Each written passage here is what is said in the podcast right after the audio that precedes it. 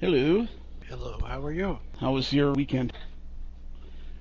Uh, yeah, I, I'm okay. Just, yeah, yeah, yeah. I'll pray to whoever, logs it works. hey, you know what? You gotta do it.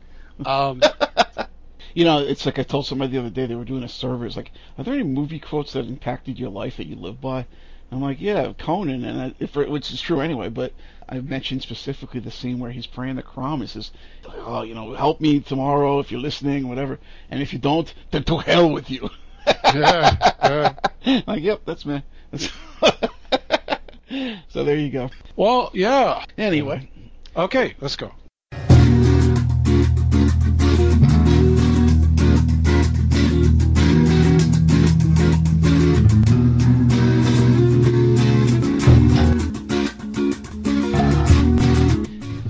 Listening to Weird Scenes Inside the Gold Mine, your essential guide to all things wild and wonderful in the world of cult entertainment. Tonight, Eddie Romero and the Horror of the Philippines on the Big Papa Online Network on Blog Talk Radio.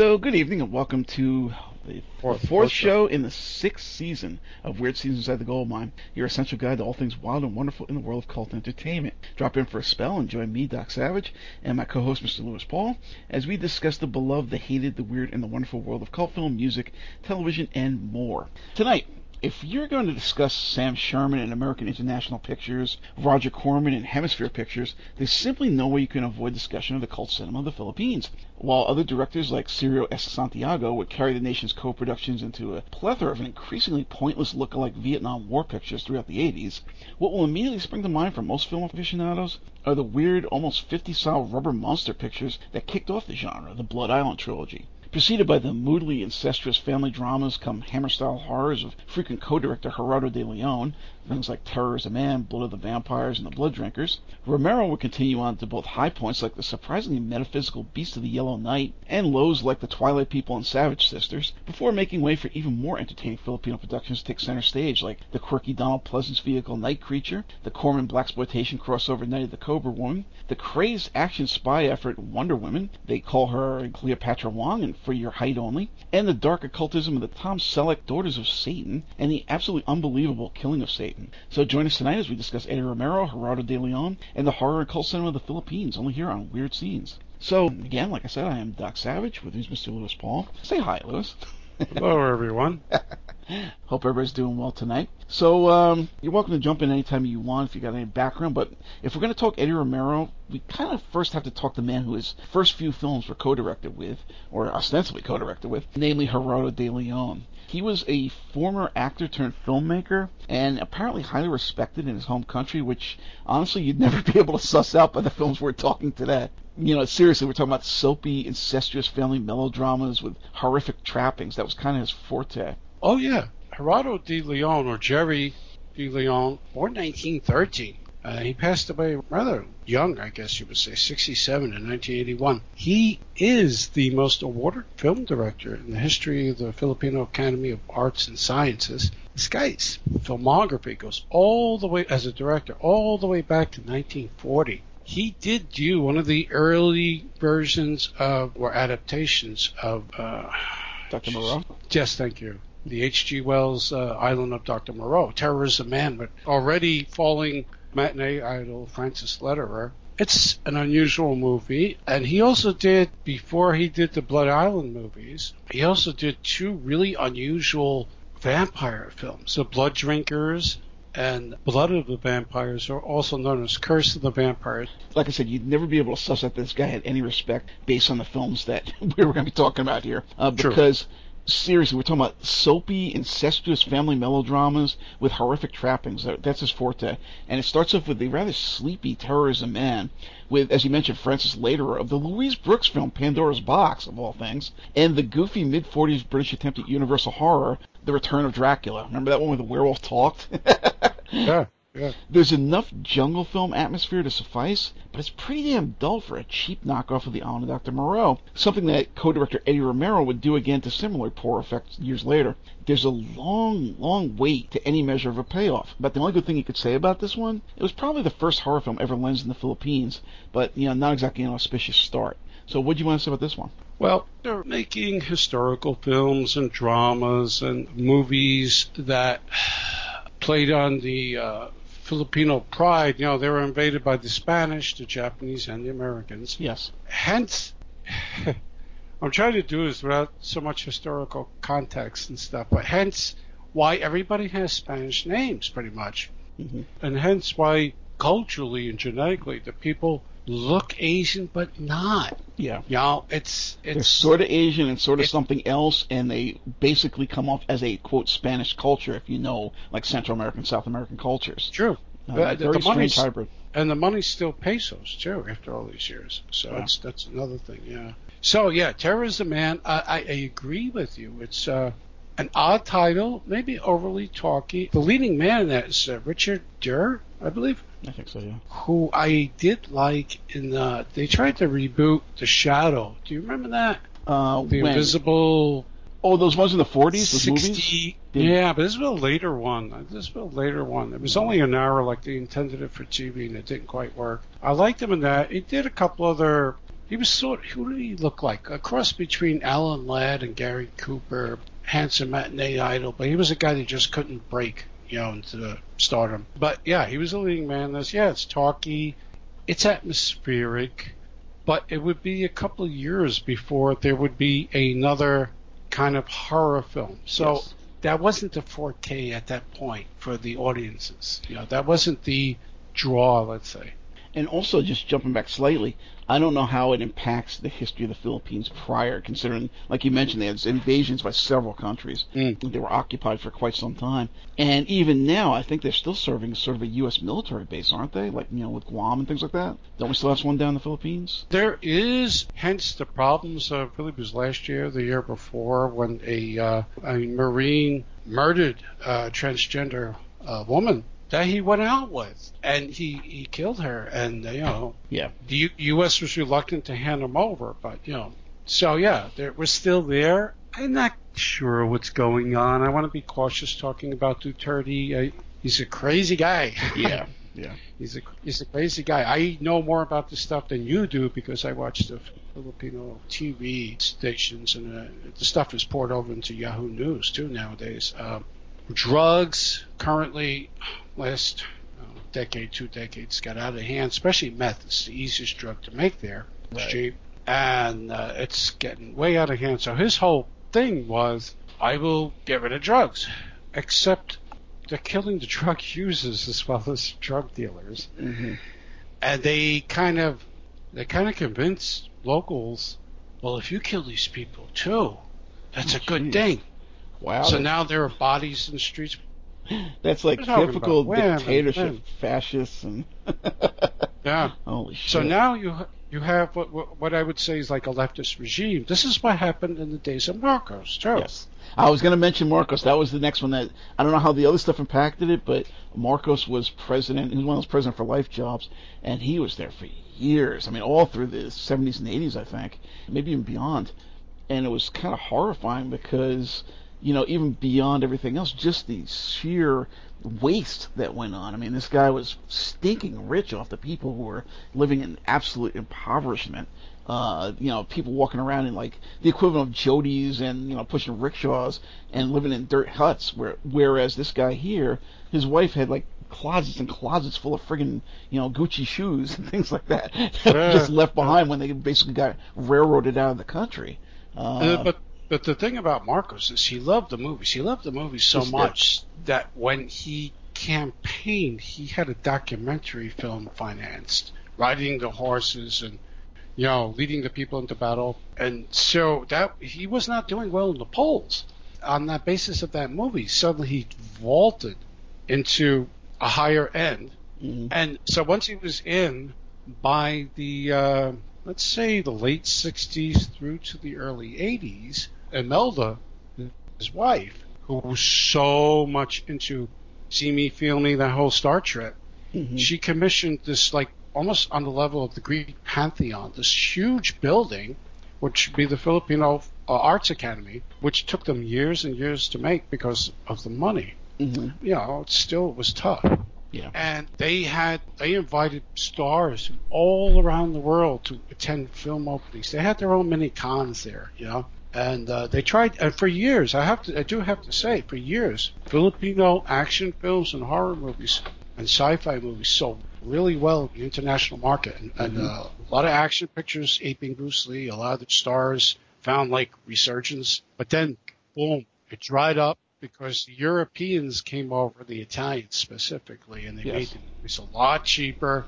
And suddenly, everybody thought with the birth of VHS, the market would explode even bigger. But you know what? It was just crazy, crazy, and uh, it, they were it bottomed out. Yep. Except for, as you mentioned earlier, and then we'll get we'll get into one of these guys. As you mentioned earlier, Cirio H. Santiago, who uh, did make a few horror films, nothing really of note, but his big thing, actually, you mentioned the Vietnam pictures, but his big thing was the uh, Mad Max ripoffs. Wheels of Fire, I think it's his, and there's about, oh god, Oh, Equalizer 30 of these things. 2000. Yes, so many of those things. Aftermath. I don't know.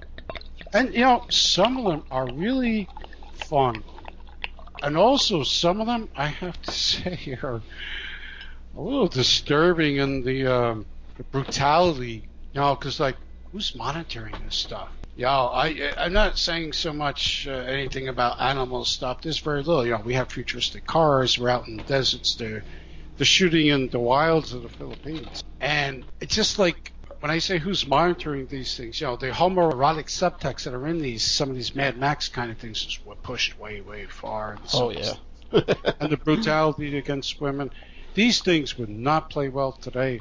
And actually, George Miller's excellent, excellent, if flawed Fury Road probably couldn't get made today, even though Charlize Theron was the de facto star of that movie. And it's probably one of the best action movies, period. Not the best, but one of the best. And that's a big, that's a big uh, basket there. I don't think they, that could get made today with with uh, what's going on in that picture with the female characters. Yeah. Be that as it may, I do want to add this point: is that the Philippines also only has a few good seasons a year. From our our summer is their rainy season. By rainy season, I mean monsoons, typhoons, Yep. hurricanes. Uh, my wife went down last Sunday, and I could barely hear her. A messenger, because all I hear is, and she goes, "It's raining here." I'm like, "No shit." It's Um, one of those countries like Thailand or um, Taiwan, even, where when it does have a rainy thing, sometimes it's almost like a flash flood, and houses wash away, and there's mass deaths and everything else. And then a couple of seconds later, it's within like you know 25 minutes an hour, it's dry and hot. it's like nothing Oh, yeah. happened. Well, don't forget, I was down there. I, I was down there uh, two or three years ago, maybe two years ago, and it's extremely hot. Yeah. It's extremely humid. You have not experienced it. I've been to, you know, I've been to California. I've California's more dry heat. Yeah. It's dry heat, yeah, but you get a heat wave. It's hot. But New York seems to be like the Philippines so much this summer. This is a bitch of a summer. It is a hell of a summer. It, this reminds me of Florida because Florida was always hellish like Oh that. right, yeah, Florida too. Yeah, yeah. I, would- I always go down there to spend a day before for the when I go to the cruise and uh, the uh, Prog Rock cruise, and it's like, wow, it's hot, you know. And I go in February, so it's snowing. It's snowing in Newark Airport, and you think, damn, I hope my plane's not delayed. And then you land, it's like 82 and 97 percent humidity. It's like, oh, fuck. Yeah. Uh, alligators, Uh, snakes, timeshares, a bunch of hucksters, Disney zombies like the people that live in Celebration USA, where you know if you can't uh, Oh. Stand out, otherwise they kick you out of the town. It's one of those kind of weird things. Yeah, Florida's yeah, a strange fucking state, man. No way. Never go back there So- again. Well, before I did this huge digression, and folks, please, please allow me. What I'm trying to say, they do have a particular window to shoot these things in. So it's Mhm. like once that rainy season hits, it's bang. Yep. You can't, you can't do anything, you know, really, uh, unless you're making an apocalyptic, like, I don't know, uh, Water world.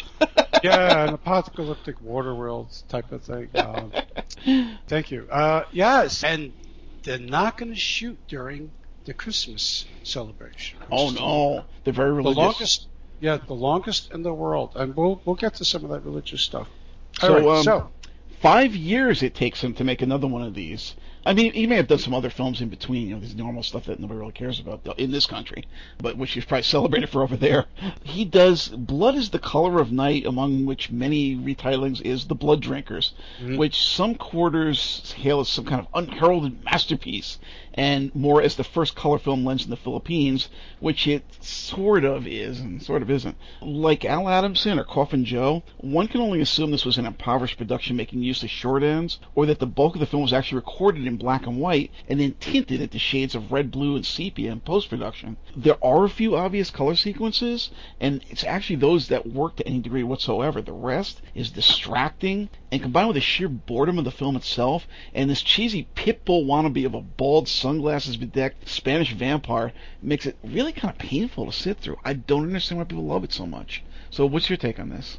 Oh, I saw this. I, I like it a lot more than you. I, I'm gathering from what you just said, but it's not a great film by far. But that being said, it, it's certainly growing up. This is one of those pictures they used to show on either Chiller Theater or Creature Features, the New York area local uh, horror host things.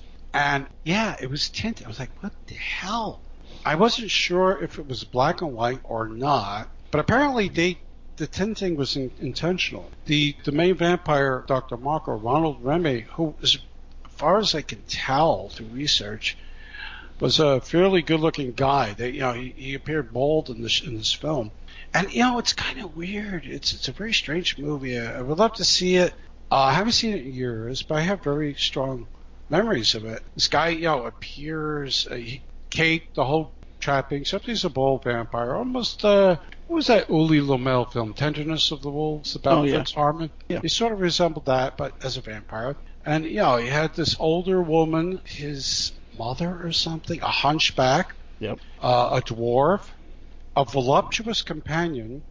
Uh, It all sounds great in pieces, but then you sit there and you're watching. It's like, what's Pitbull doing in this terrible movie? It's, it's just really bad. Well, it should also- work, but it doesn't. Well, he also is dragging around this coffin. So who's in the coffin but Amalia Fuentes, who, to quote Andrew Leavold, my friend, made the the Weng Weng documentary.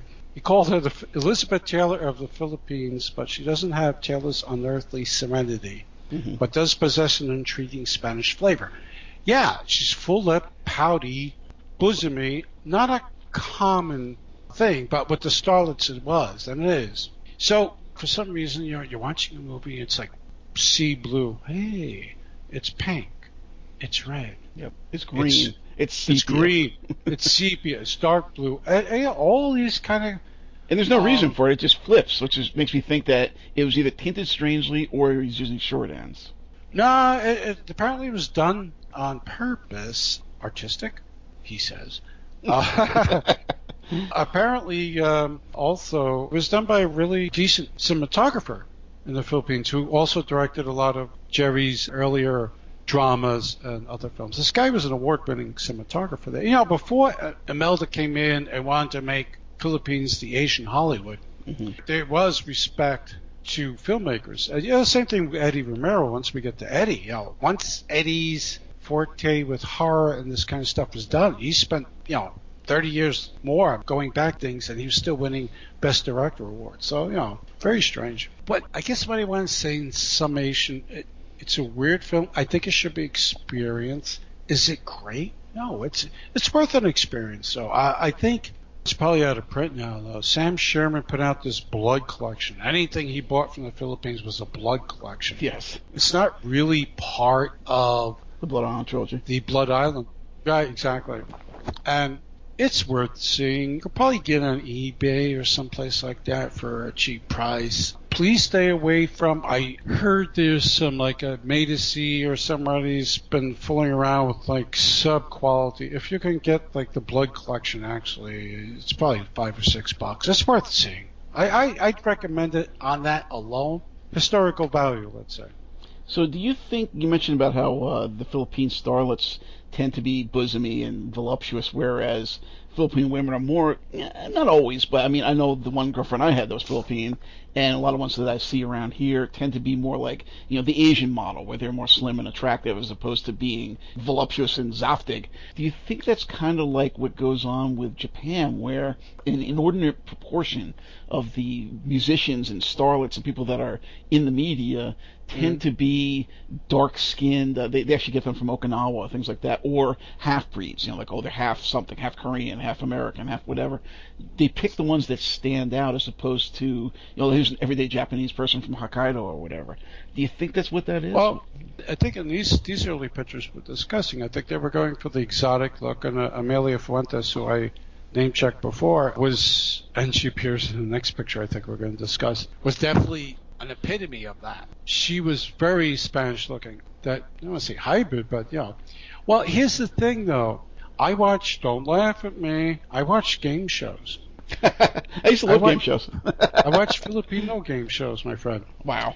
And and I know my wife is never going to listen to this, but some of my, my, my Filipino friends might. So you guys can comment on this. They the world has changed. The Filipino game shows now have these chunky, camel toe bearing, bosomy girls behind the host, and they, they can't fucking dance, much less walk. Like, da, da, da, da, da, da. Then they got these freakazoid transgender people. You know what? I gotta say, for, for as Catholic a country it is, there are transgender people hosting shows, co-hosting shows. Mm-hmm. Vice Ganda, Google her. Vice Ganda is the most popular transgender person person outside of America. It's amazing. I know that Thailand is famous for its ladyboys, and I know I had seen. I was watching. I'm a big fan of Shizuka Kudo, and I was watching one interview she did where she was trying not to laugh the whole time with a Taiwanese fellow who was, you know, again a transgender, trying to talk to her like, yeah, dressed up in full gear like you know, RuPaul or whatever the hell, talking to her with a voice like this, and she's like trying not to snicker. But I'm amazed. That, so Philippines have really turned into a big hotbed oh, yeah. for that, eh? Yeah, but you know what? It's acceptance, which is alternately shocking and something else to me. Sometimes I can't put my finger around. It's like, you know, I, I probably will because you know I'm, I'm so tempted to watch these things. You know, like the one show is like a variety show, and you know, so here's the thing, too. Filipino variety shows, their music is always 10 to 15 years back in, in terms of popularity. So things they cover is like what was popular here 10 to 15 years ago. I don't ask me why. You know, I really don't know. It's probably why when you go do karaoke with Filipinos, it's like Backstreet Boys, Frank Sinatra, Backstreet Boys. So now that they're entering their hip hop phase. Okay. And so, uh, which we, we, yeah, I know, right? It's already passe here. And the the same show. Damn, I'm gonna I, I kick myself for forgetting. I see it so often. And not only has a transgender co-host, which is Vice Ganda, who I mentioned. She's on most of the time. But they have a segment of the show is they have transgender beauty queens who get to sing a song or show a talent, and you know, they wear gowns. And, and it, but it's not like the ladyboy thing at all. Uh, uh, they probably would be insulted if somebody. I mean, some of them like, wow, she looks great. Or, wow, she's pulling it off. And then some of them like, no teeth, meth addict looking, like, mm. or you know, there's there's somebody who's like 250 pounds. You shouldn't be wearing a gown. but you know, but again, it's an accepting culture, and it's it's just a thing that's that's gone on there, much to my surprise. So we segued again into Blood of the Vampires. Yes.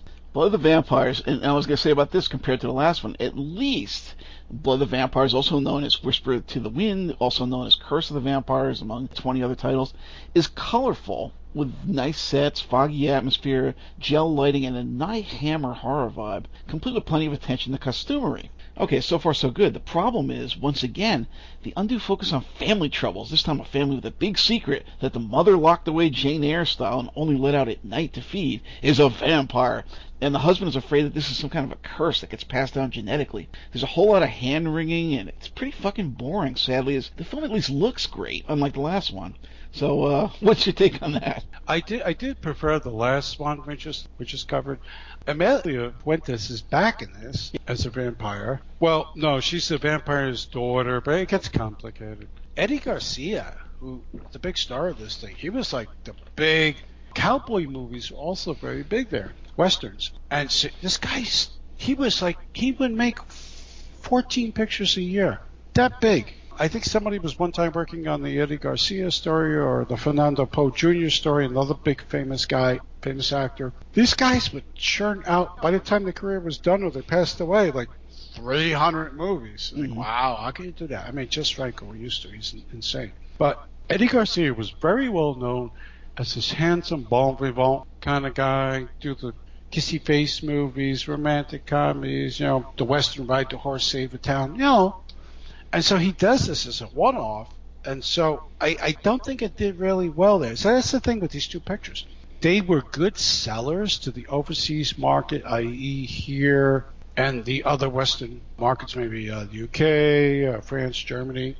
Inspired by Hammer, Yes, definitely. obviously, by the look and feel. But I would have to hazard to guess, again, if someone can, you know, thinks I'm wrong, that they probably didn't do too well there. Because while this one's less sexy than the other one, Yes. and yeah, we're talking 66, 70, you know, for both these pictures. No, 66, 68, around there. They are not. When I say sexy, I mean like, I think this one has more diaphanous gowns. The other one did as well, but because of color tinting, you couldn't make a make, figure out what's going on. But these two pictures, also there are slow elegiac moments in them. And were these possibly influences on Jean Rollin? That's something to think about. Hmm, it's arguable. I mean, I don't agree, but I could see the, that there was a possibility of uh, It's a influence there. Yeah. The other thing, the strong family values, that's a, that's a Filipino trademark. Yeah, Yeah. without a doubt. So from here on out, De Leon would join forces with Romero on the infamous Blood Island trilogy before fading more or less into obscurity, but Romero's touch would come to predominate, leaving those films a very different matter than the three snooze fests that came before under the De Leon name. For the first one, I said, From Hell It Came with Tits.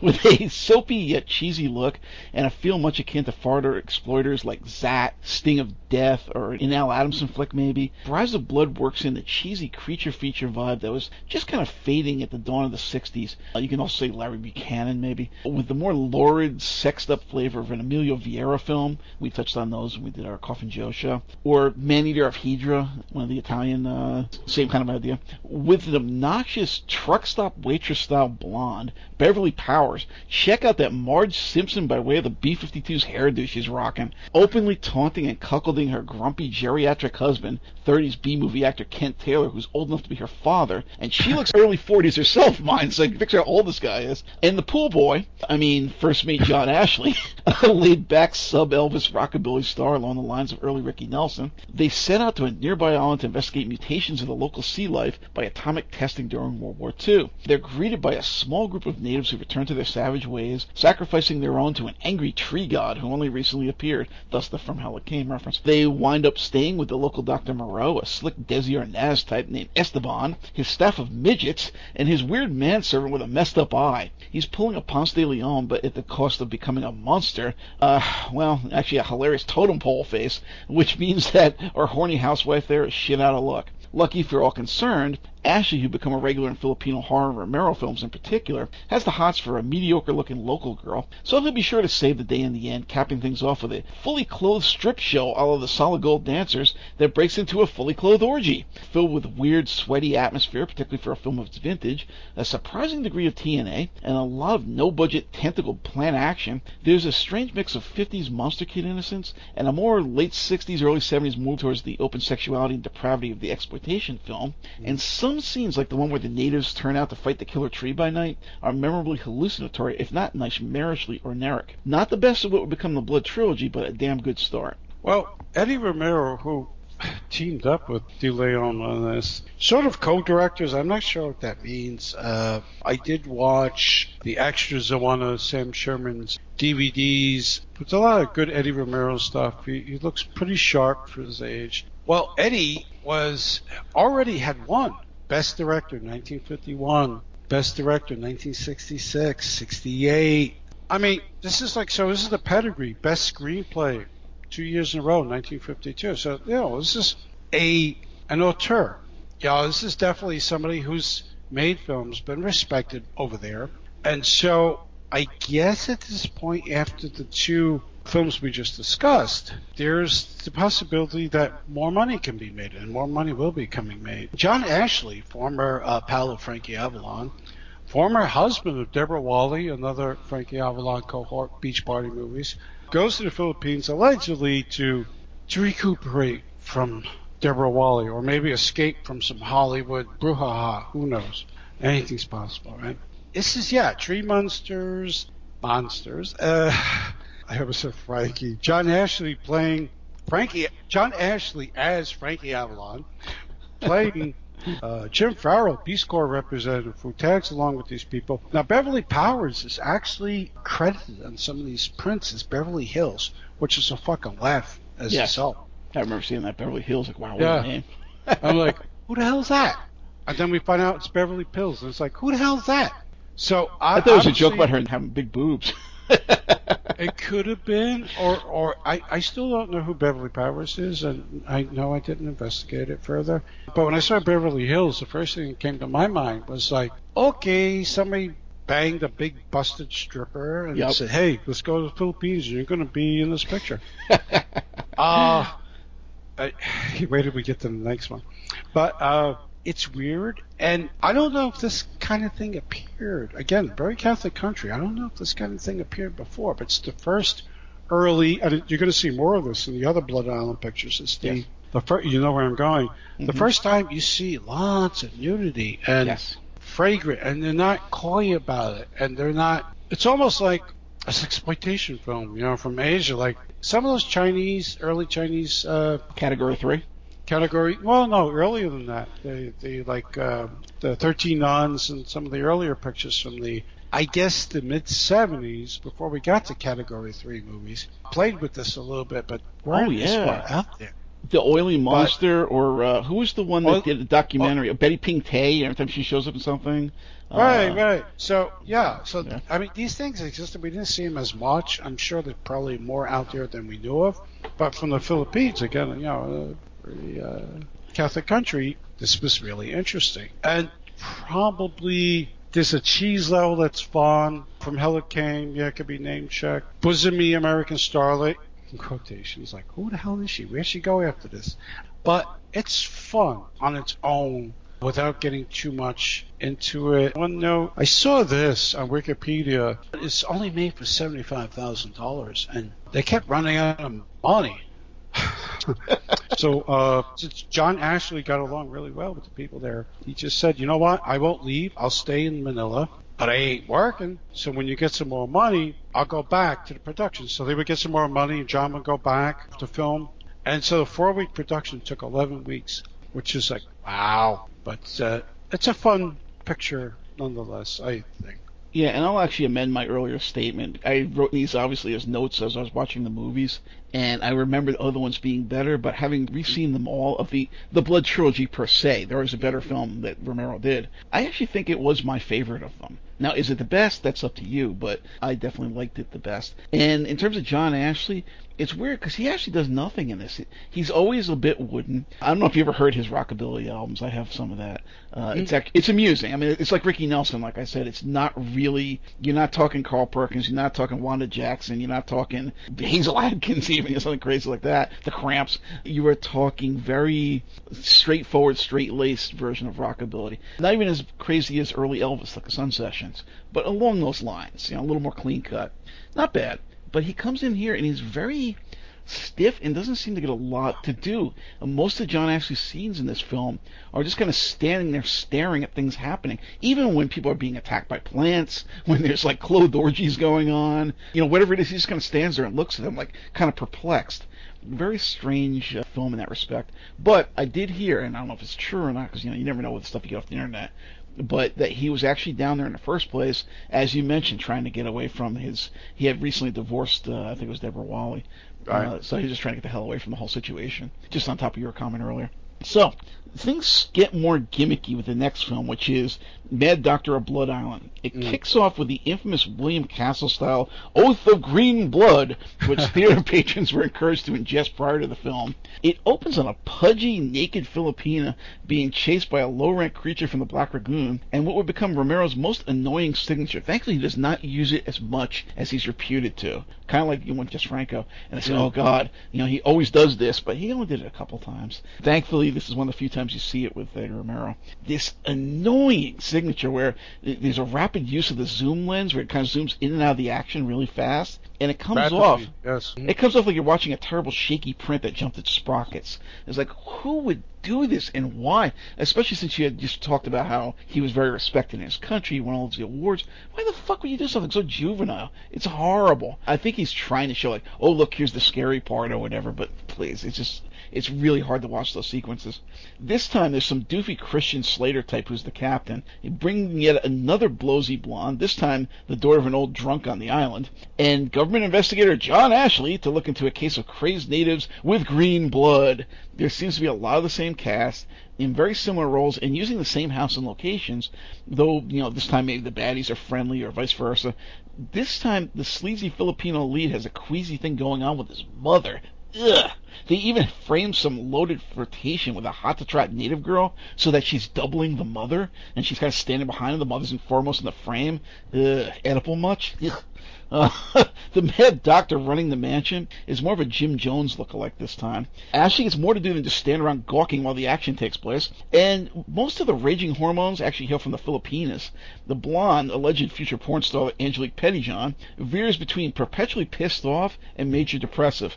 Another fully closed humpathon takes place. One of the natives, quote, goes green in a literal sense. The non incestuous love interest for our Filipino lead turns out to be a vindictive, zombie controlling bitch. And our frigid heroine lets Rockabilly Boy cop feel before the denouement that feels like it was lifted straight out of a Santo film. While hardly the weakest of the three films, it's still a big drop in quality from its predecessor. I have to say that. I love this movie. Yeah, there, there's a quote. I love this movie. I, I always love this movie. It's so fucking insane. I I wish I kept a poster from this. I, I, I had a flood, gosh, when I lived in Brooklyn, and uh, well, you never know floods are gonna happen. That's the thing. You know, Yeah. my landlady upstairs or downstairs, whatever, fucking pipes burst. I came home and there was inches of water in my apartment. I kid you not. It was a ground floor apartment. And I was like, oh my god, my posters. I'm like, oh jeez. I love this movie. And, okay, so it's it's a testosterone powered movie. It's Yes. like you've got the They repeat the exploitative elements of the last film, but ramp them up. Yeah right? they ramped him up. Yeah, yeah. Dar- uh, Dr. Lorca, Ronald Remy, uh, another handsome, you know, Filipino mature leading man, uh, playing the villain here. Alicia Alonso, another looker, plays Paula, Filipino actress. Well, Angelique Pettyjohn. Now, Angelique Pettyjohn, prior to this film, which was 1969, I know she's in a Star Trek episode. Gamesters of Triskelion. Yeah. And yeah, why would I know that? Because I know too much. she was in that. She was the sabers. It was like part saber, part scythe wielding chick with like this cross banded thing obscuring her boobs, and she had a harsh look. And she does so in this picture, which is like uh, two years later after her Star Trek appearance. And she did do porn later on. She was in Titillation. You guys want to see the Vinegar Syndrome print of that? Uh, She's in that. The excellent and uh, far underrated Body Talk with Kay Parker, where Angelique plays a woman dying of cancer, which is like really, it was like one of those really good adult films that had a story back in the day. Unfortunately, Angelique also, toward the end of her career in adult cinema, wound up doing very strange movies like Stalag 69, which I didn't even know she was in. I'm watching this Ilsa copy. Thank God it wasn't as repulsive as Ilsa films. Yeah. I, I can't stand those things. And I saw them in theaters. But there she is and doing everything. So, um, so backtracking a little bit, Angelique kind of looked long in the tooth here. She looked hot, and there's a scene toward the end of the movie where she's running, rolling around in the grass with John Ashley. It looks like it may have been a savable edit from looked like something may have went too far. I'm not quite sure. You know that scene I'm talking about? No, but there's a lot of choppiness in there, so it's possible. Yeah, yeah. They're rolling around in the grass. It's like a, a lovemaking scene. Oh, And- that one. Okay, yes. Yeah, it's a bit disjointed. It's cut really weird, and it's, all of a sudden it looks like it's getting more heated than we're seeing, and then it ends. So I, I just wonder if that's all he could salvage. Uh, so the chlorophyll monster. So okay, let's get Dr. Lorca here is doing uh, experiments. Don Ramon is like the village patriarch, and what kind of experiments is Dr. Lorca doing? He's alleging he's doing experiments on cancer survivors or those afflicted with cancer. But what he's really doing is injecting green chlorophyll shit, God knows from where, into the natives and making them raging, body dripping, green blood dripping monsters. It's weird. There's, the, the sexuality is more ramped up with the with the Filipino Filipinos.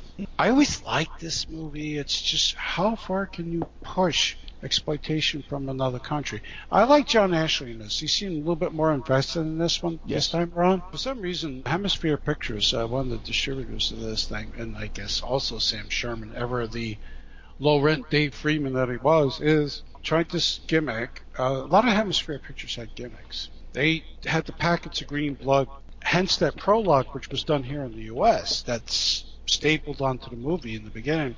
You know, with the uh, the students, you know, the oath of green blood, you know, that ridiculous thing. And you have to recite it with them. Yeah, yeah. I saw also mentioned on Wikipedia the packets were unhealthy. Right? It's a weird sentence. I don't. Did anybody try to drink that shit? Why Someone would? must have. So it's a film I love for completely cheesy reasons. So uh, next up, my weird uncle Bob gave me a few trick ten dollar bills when I was a kid. You probably saw stuff like this. You know, looks like folded up money, but turns out to be an ad, usually for some bar or strip club or hookers or God knows what. You find them all over the city and stuff like that. These were different because they were for some midnight movie revival screening of the next film, informing my young self that more than ten dollars worth of entertainment awaits when you see Beast of Blood, complete with the graphic where the titular creature rips his own head off. A striking image that really makes no goddamn sense when you think about it. Why'd you rip your own head off? This time, the blonde Celeste of the cheesy Elvis flick Live a Little, Love a Little is more trim but has a serious case of PMS to go with that pointy chin. What a nasty bitch. Oh my god. Anyway, of course, like our last film's heroine, she does warm up a bit to the perpetually lost looking charms of John Ashley, yet again playing the same doctor, heading again back to investigate the return of the green blooded men on the same blood island with our heroine a nosy reporter photographer for the local paper who comes along for the scoop. The village has changed. His lady friend from the first film is now the chief, and there's a new Dr. Lorca who kidnaps a reporter heroine and keeps the severed head and body of one of the monster men in the basement. And the mansion is also now booby trapped with trapdoors that fall into live cobras. There's corpses rotting in the halls. It's kind of uh, it's evocative but strange. Another big step down, though, overall, from Brides of Blood, and less atmospheric, honestly, than either of its two predecessors. At least it's mostly free of that zoom lens bullshit, and it's a lot more carefree about the TNA and horror scenes. There's one or two unnecessarily gruesome scenes aside, you know, spurting blood, a Night of the Bloody Ape style surgery sequence, but otherwise, this could be Frankenstein Island with a touch of extra luridness. It's not a great film, but it's still watchable enough, and it definitely has a few amusing, even quite lovable moments like that. Uh, I I think I think it's a come down from Mad Doctor Blood Island. Yeah. Um, we, we we start off with the end of the first film with Don Ramon, aka the mo- the chlorophyll monster, attacking the, the the ship, and then the fire ignites and. Everybody dies. There's an explosion, including Angelique Pettyjohn, which I think was a mistake. I think they should have carried her over to this picture. You know, regardless of her limitations uh, as an actress because John Ashley awakens in the hospital and you know, goes back. You know, okay. And all the history of horror movies, sci-fi movies, sequels, follow-ups. Why, especially the cannibal films? Why would you fucking go back? if you managed to, yes, quote me again. Why would you fucking go back if you manage to escape with your life? Yes. Right? and your body is intact, not missing pieces. Why? Because you're Oh. an idiot. Yeah, sure, I'll lead you to the jungle where the cannibals ate my friends and fucked them with a stick. or, sure, I'll take you back to the Filipino jungle where uh, body part dripping chlorophyll monsters eating people. No. And I'm not even drinking a lot. So I just I'm being serious here. You know how many how many things? It's just like, oh my god. Like I just watched, just slight digression. I just watched again for the umpteenth time last night. Uh, no, a couple of nights ago, Vampire's Night Orgy, which is a really good movie. Oh yeah. Very atmospheric. You know, carload of people get stuck in the Carpathian Mountains or somewhere like that, and there's vampires and blah blah blah. Yeah, you know the story, folks. Yep. Jack Taylor shows up out of nowhere. They stay for like five days. Everybody gets killed except him and this chick by the end of the movie. I'm like, leave on day two. Yeah.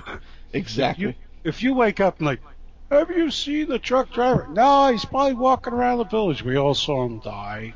Or Remember, no, the bus driver stole the spark plugs or some shit, but still, come on. but still, get get it going. You know, try to get out. Run.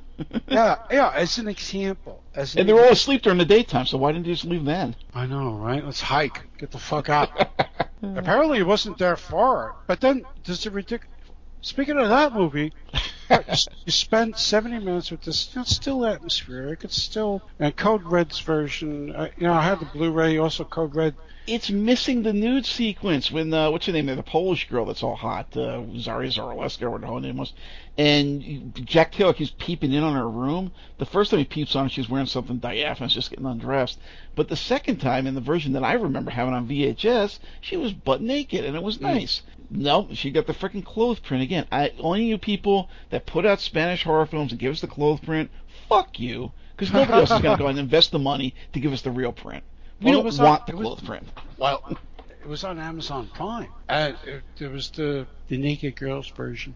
So, uh, but anyway, so John Ashley meets up with journalist, the lightsome, that's being kind, um, Celeste Yarnell, who's also in a, a Star Trek of note. Yes. Don't remember the episode of that. Did one. she poke Um, out Kirk's eye with her chin? You know what though? I, Moon did- faced, obnoxious. Oh my god, Wait, she's wait, wait. horrible. I, I interviewed Celeste a couple of Did years you? ago. Uh, Yeah, I did for, uh, for one of my books. Uh, maybe for two of my books. How was she in person? Was she like her character on screen here? she's a bit something, you know, and I follow her on Facebook, and she's had she's had a couple of cancers, so she's having a tough time. That sucks. Yeah, it sucks. So I wish her all the best, Celeste. I do. I wish you all the best. She has some really good stories though about making these movies. She said they would drive. You know, they would stay in this hotel, whatever campground, and the people are really nice, but they would drive for hours to get to the location Mhm. and it was so hot, and there was shit crawling in the woods, and you know, in the in the jungles, and there was a scene. She did a scene, but I think Vic Diaz is in this one, and she did a scene where somebody went to save her from a snake or something, and wielding a machete, and they missed the mark. Yeah. So they got her on the shoulder. Yeah. They're like bandaging her up and like driving six hours to get to the hospital. It's like that kind of like when you make a picture here, man. you're going, you're going, you're going for broke. Yeah, Celeste doesn't even have the bon vivantness of Beverly Hills or the pendulousness of Angelique Pettyjohn. Yes. And you know, Angelique had a bit of something going on there, you know, as an actress. Somnambulisticness? Well, I- sleepwalking. I just thought she was better than Celeste, and Celeste Yes. was still. See, she did, Angelique was like major depressive or something. She's kind of moaning and groping and whatever. Whereas Celeste is like, like I said, she's horrible in this freaking movie. I mean, I don't really watch a lot of her stuff, so I can't comment on her normally. But going by this movie, what a bitch. well, she was much better in the Velvet Vampire. Oh yeah, I remember that. Jeez, that was a long time ago. That's a Stephanie Rothman film. Uh, yeah, yeah, she's yeah. much much better in that. And That's true. There, there's a couple of things. Scorpio with Alain Delon, Burt Lancaster. Yeah, yeah. I think she found her footing. You know, you got to remember, she did Elvis, she did Star Trek. So she's primarily, uh, uh, if I if I'm recalling correctly, primarily a TV actress Yes. with a few feature films under her belt. And she goes there and she makes two or three pictures. She also did Eve, the female Tarzan picture with Herbert Lom. Oh yeah, Ava Salvaggio or whatever. That, that's actually not bad. Yeah, so she's she's learning. So yeah, I'll give her credit for that. But what we really want to see is some TNA. Or something therefore. Uh, Eddie Garcia is back as Dr. Lorca, but he's Yeah. disfigured. Not another the same Dr. Lorca's back. Was it the same guy? He looked completely different to me. He was like No, he was disfigured because the first picture had the the uh, near the ending. His his uh, lamp was on fire, so he had he burned. Same guy. And Don Ramon's head is removed. He's talking to his head. Know that? Yes, that's a. and and that's a running gag, but it's meant to be serious. Like, why won't you talk to me? And it just looks and blinks. That was actually Um, one of the best parts of the movie. Was the stupid head. that and the, the mansion that was booby trapped with the corpses in the hall and the, the cobras in the basement or whatever the hell the trap door. Very very strange. Yeah, that's that one. So there was a Sam Sherman driven attempt, like you mentioned earlier, to create a Blood Island film here in the States with Al Adamson and without Ashley or any of the regulars called Brain of Blood, but it's obviously a completely different, even wholly unrelated animal. So we'll save that one for an Al Adamson show, which by the way I'd love to do at some point. The best of the Romero Ashley films is sometimes lumped in with the Blood Island films, but it's actually something very different, namely Beast of the Yellow Night. yeah. Mhm. It's a more metaphysical, even philosophical film about a killer on the run who, in his most desperate hours, confronted by the devil has to make a choice. He decides to go with the darkness, consuming human flesh to seal the pact, and winding up in an endless cycle of reincarnation and resurrection, continually brought back. I mean, he actually talks to his coffin, and he's like, the coffin's talking back to the guy. Continually brought back to influence those he interacts with towards sin and evil. But the love of one woman, who Mary Wilcox of Psychic Killer and Love Me Deadly, and her refusal to screw around on him despite his best efforts to push her in that direction, causes him to find his humanity and attempt to break the circle to the expectedly melodramatic effect. As the cynical Ashley encounters one good Samaritan and decent steadfast soul after another, he finds himself increasingly torn both inside in terms of who he is and the path he wants to go down, and externally as he involuntarily turns into an evil looking beast, somewhat akin to what happens to the kid in Laser Blast, but in a far deeper, more meditative and melancholic milieu. Nice alliterations there, by the way. Some of the best performances you're likely to see from both Ashley as the unfortunate soul in question, and Vic Diaz as a particularly sleazy Satan. This film can be taken as a straight horror film if you wish, but it's really kind of a meditation. It's more of a meditation on the choices we make and how they impact others, good and evil, and any number of interrelated philosophical and metaphysical ideas, most especially the question of redemption and the understanding that even the worst among us can still change given the right incentives and situation if they come to the same existential crisis point and decide to make that metaphorical U-turn. It's a very good film masquerading as a no-budget Filipino drive-in popcorn horror. Honestly, I simply love this film. Yeah, you're right. This is uh, I would would say it's I would go as far as to say this is a uh, an underappreciated film because one of the problems people have difficulty seeing this for some reason. While the the three, four, five, six pictures we just discussed seem to be getting periodic uh, release VHS, DVD. I would love to see a Blu-ray of Doctor. It's unlikely, probably. This one has been harder to find. It had a very pronounced theatrical push. I remember that. There were a lot of when I would see a lot of movies around this time period, 71 in the theater, you saw this trailer a lot. Actually, a lot of the trailer compilations has this thing, Beast of the Yellow Night, Night, Night, Night, Night, Night. No, but it's been really hard to see. Not on TV, probably because it does have lurid moments. And really, it, it doesn't have much of a DVD release. Fred Olen Ray's Retro Media Drive-In Theater Pictures, whatever you call it, put this out. I don't think Sherman did on his No. label. Very strange. Yeah, Ashley's really good in this. Vic Diaz is really good. But see, okay, why metaphysical? You have this guy who was in collusion with Satan and has he's reincarnated, reincarnates. By the time we're actually meeting him, it's uh, the visage of John Ashley, whose name is whatever it is, he really loves his wife, sort of maybe, and but she sticks with him. You know, Yes. you're right about that. And Vic Diaz is really good. Uh, It's it's a very strange movie.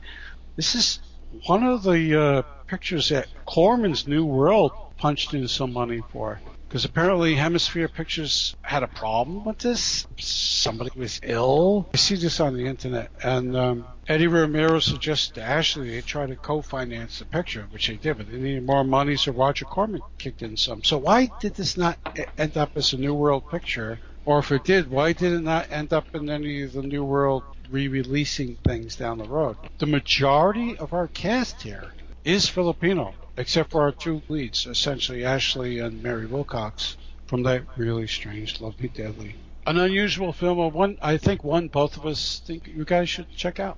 Definitely. So, on the other hand, almost unwatchable is The Twilight People, another Ashley vehicle that crosses the Dr. Moreau shtick with Nazi eugenics, adds a semi-attractive daughter as a love interest, stunt cast Pam Grier in a monster makeup bit part, and uses some of the cheapest sets ever seen on screen to represent the Mad Doctor's castle. I'm not lying to you, I thought the film was over at the 30 minute mark. It drags out that fucking much. Boring as shit, ugly looking and derivative at best. You've seen better takes on the material in Santo films or in episodes of Fantasy Island. Screw this shit. Absolute trash in every respect. This film just simply sucks. Well, surprisingly, well, well, maybe not surprisingly, Eddie Romero never really liked this movie, but Ashley did because it wound up for a brief period performing pretty well for the Dimension Pictures, uh, which was uh, what was his name? Lawrence Woolner came out of nowhere, and he briefly partnered with Roger Corman, who already had New World and AIP. And they, they came up with Dimension Pictures, and for a while, Dimension Pictures was handling this kind of this kind of product. This was another one with a ubiquitous trailer presence. I never saw this in the theater. It didn't play long, and it was on more trailer compilations in the early '80s. Remember those days when they started showing up trailer compilations, like from bootleg companies? Yep. And it was like, I never saw that. I never saw that. And then I finally saw it, and I was like, uh, I wish I didn't see it. maybe not go that far, but it's it's just like, wow, it's not very good. Charles Macaulay is our de facto Dr. Moreau in this umpteenth remake of Island of Dr. Moreau. And Charles Macaulay played Dracula in Blacula, remember? That's right. Yeah. Wow. Poor old Mama Yeah. Walder. I'll call you Blacula. Okay. Yeah, yeah. One, one of the great, like, early. I wonder why Blacula's pissed. Um, he was. He was like a racist Dracula. Yeah. he was a racist Dracula. Yeah. Uh, this film seems to be cast with Pat Woodell. Who the fuck was that? Uh, she, she's like, In a lot of women in very- prison films. yeah, from one of the women in prison films. It's very strange, this one. She's like one of the people that kidnaps John Ashley. And then she changes her mind, like, I think I like him. So, yeah, don't experiment and turn him into a manimal. Um, it, it's. I think the scripting was know, something got lost along the way. But what I would say is that a lot of them, the major speaking roles, were either done by expats or like Pam Grier was already. She already did a, a women in prison film for Eddie over there. I think it was Black Woman, uh, Black Mama, White Mama, and Right. she did quite a few women in prison films uh, over there. Yep. The Cage and The Woman Hunt, shit like that. The And Arena. I, I, mhm. I think she did this as a favor. We thought she was a star, is one of the things, but she wasn't. no, she's barely in it. She's barely in it. I don't know. It's it's it's one of those movies that leaves a bit of a weird taste in your mouth. All these Doctor Moreau films do because none of them ever end. Well, neither did the book. none of them ever end appreciatively in a, in a manner where you're like, it was a nice story. They're all tidied up. It's another one of these fucking downer movies. You know, I like the original with Charles Laughton and Bela Lugosi and that hot girl playing the Panther girl. Uh, Oh, it was good. No, it was good. And it probably stands stands time that it's one of the better ones. The the Richard Basehart Michael York one is not all that bad. It's not that bad. That was my second. Yeah, that was actually the original one that I had seen as a child because it was on TV. Mm. But it's not even close to the original. But compared to all the other ones they made, you know, people underrate it. People are like, oh yeah, that one's not so great. No, it's the second best one made. But that's not saying it's anywhere near the original. And the Well, other ones are just abysmal. Then we have the Frankenheimer one. God. that one in '91 with uh, Brando in it. Ooh. And Val, Val Kilmer and Oh, God. how not to do drugs when you're making a movie with. You think the Twilight people's bad people? anyway. Ooh, there you go. So a much better affair, at least comparatively, from about the same time was Beyond Atlantis, which features Sid Haig as a pimp drug dealer and local crime lord who cuts a deal with a visibly aging, pudgy-faced John Ashley with a terrible meatloaf head haircut to die for pearls, each one worth a thousand pesos, he excitedly exclaims, which I think even in 1980, when this was made, meant about one cent. After a military raid at the local gambling hall, Ashley makes contact with an anthropologist who calls himself a doctor, who's looking for the lost tribe of Atlantis, and inveigles her way into the expedition by threatening to grass on their pearl dive. A few Romero regulars show up, inclusive of but not limited to the ubiquitous Vic Diaz. There's a lot of nice underwater photography and a bit of action heist film style ambiance when Sid and company move in on a local village, only for the man himself to fall into a pit full of pissed off crabs and wind up screaming like a little girl when they pull him out. Unfortunately, things slow down dramatically from here on out as they discover the Atlanteans all too easily, and things turn soapy with our anthropologist inquiries angrily rebuffed and the fair enough for a 70s blonde Leigh Christian being pushed to mate with the outsiders for the survival of our race, most of whom otherwise are ping pong ball eyed Afro types. Starts off promising but dies an early death. Ah, you didn't name check somebody. Okay, who you got? Jerry Cotton. Jerry Cotton was in this one, really? Who was he? He's the fucking king. George Nader was the Oh king of Atlantis people. God.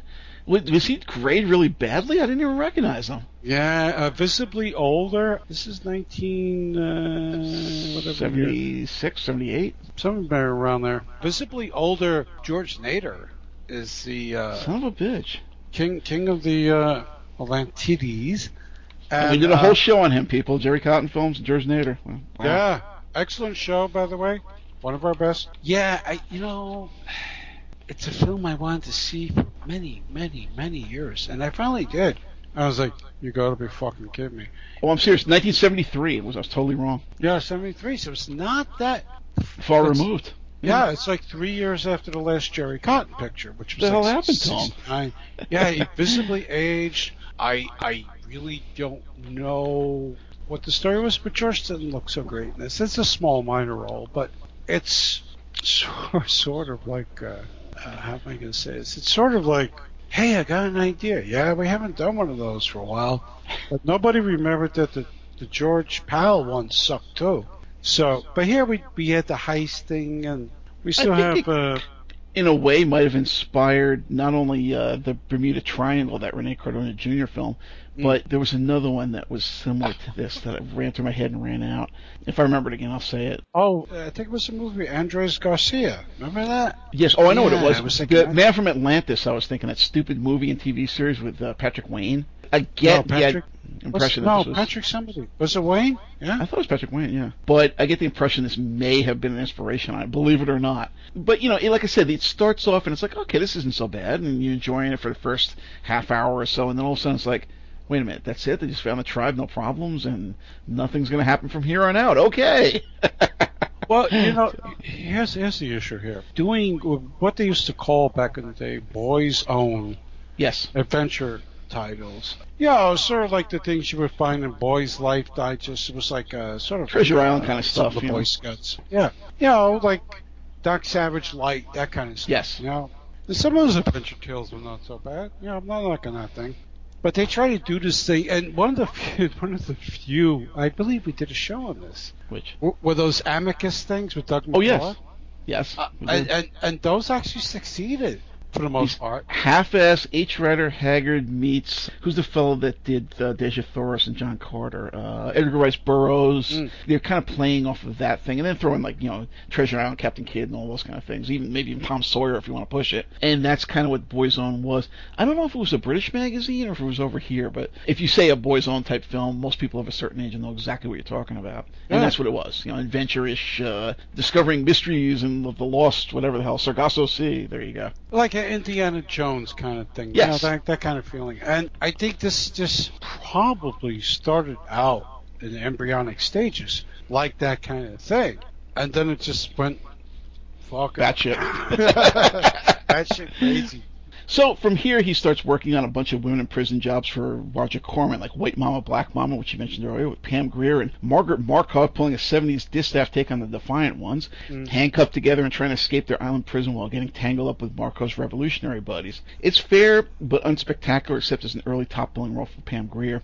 And as I recall, Sid Haig and Vic Diaz try to outsleaze each other. And just on the same note, later he does Savage Sisters with Black Belt Jones's Gloria Hendry and Hard Bitten Ginger star Cheri Caffaro. This time with Sid Haig a poncho sporting bearded caricature of a Mexican bandito, John Ashley in a cheesy mustache, straw hat, porn star polyester disco shirt, and Club Med medallion, and Vic Diaz is an eye patch wearing gunsel and partner to Haig. That one's played more for comedy, which just makes it annoying. Well, I did want to pop in here and say by this time, early pushing to the mid 70s, as we are making these uh, women in prison films over here in the Philippines with these people that you mentioned, John Ashley is suddenly not afraid to play against type, playing mm-hmm. villains, pricks, and bastards. None the more so than in a seldom seen but really pretty damn good Robert Conrad picture Eddie yes. made.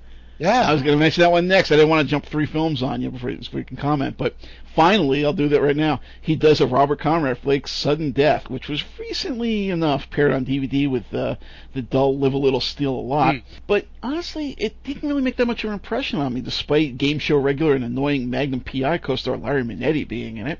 I tried to find the disc to review it for the show, and I just couldn't. It's been buried out of sheer disinterest after my original viewing a couple years back. So there you go. So you got three films if you want to mention uh, White Mama, Black Mama, Savage Sisters, and Sudden Death. Uh, okay. Let me catch up. Oh, notes. He's grabbing his notes. He's grabbing his notes in real time. Wow. Where are your notes? Right here. no, no, no, no, no. Take a break, will you? yeah, I figured you were grabbing something. No, it was like that was like um, Chiller announced from The Sopranos, and people got mad at me. I said, "Who the fuck is that?" and most of those guys are dead already. Yeah, they're gonna love me there. Whatever they do, please don't make me do another hammer panel. Yeah, I've done about four of those. But I guess the you know there's like two of them left now, so I might as well, right? Yeah, sure. I did, I did one. They were like seven, three, four. Yeah. That's true. People are down by the. I mean, my walls are like the walls of the dead here. I've got all these autographed photos of these people that I met at conventions. Like, no, no, that one's dead. That one's dead. That one's dead. That one's dead. That one's dead. And just every year or two goes by, and it's like more of them are dead. Oh, yeah, okay. Although this might be a show, I might see you. I think. Maybe so, depending on who he announces. Yeah, I'm surprised yeah. at that. So, oh yeah, Capisti too now. Oh really? Yeah. That's a nice one. I was like yeah. her. I think he's leaning towards Suave, but you didn't quote me on that. But by the time this airs, we'll know. Okay. All right, so these women in prison films, Jack Hill pretty much started off the trend and uh, working for Corman, and then I think Jack Hill is an auteur. I mean, he started out with what was that damn thing with with Lon Chaney and Carradine. What was that? Help me oh, out. Oh, uh, you talking about like House of Dracula? That kind of No, Spider, Spider Baby. Oh, Spider Baby. Oh, yeah. That's right. It was his. You're right. so Dracula started out with the. I enjoy that film.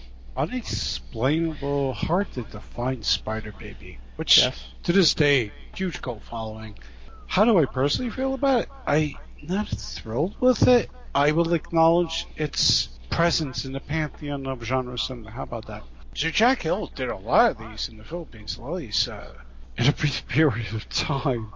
Women in prison films. You know, you think Jess Franco kicked off the genre. No, he got it from Jack, and then he got it from Eddie, and then just succeeded everybody by amping up the sleaze.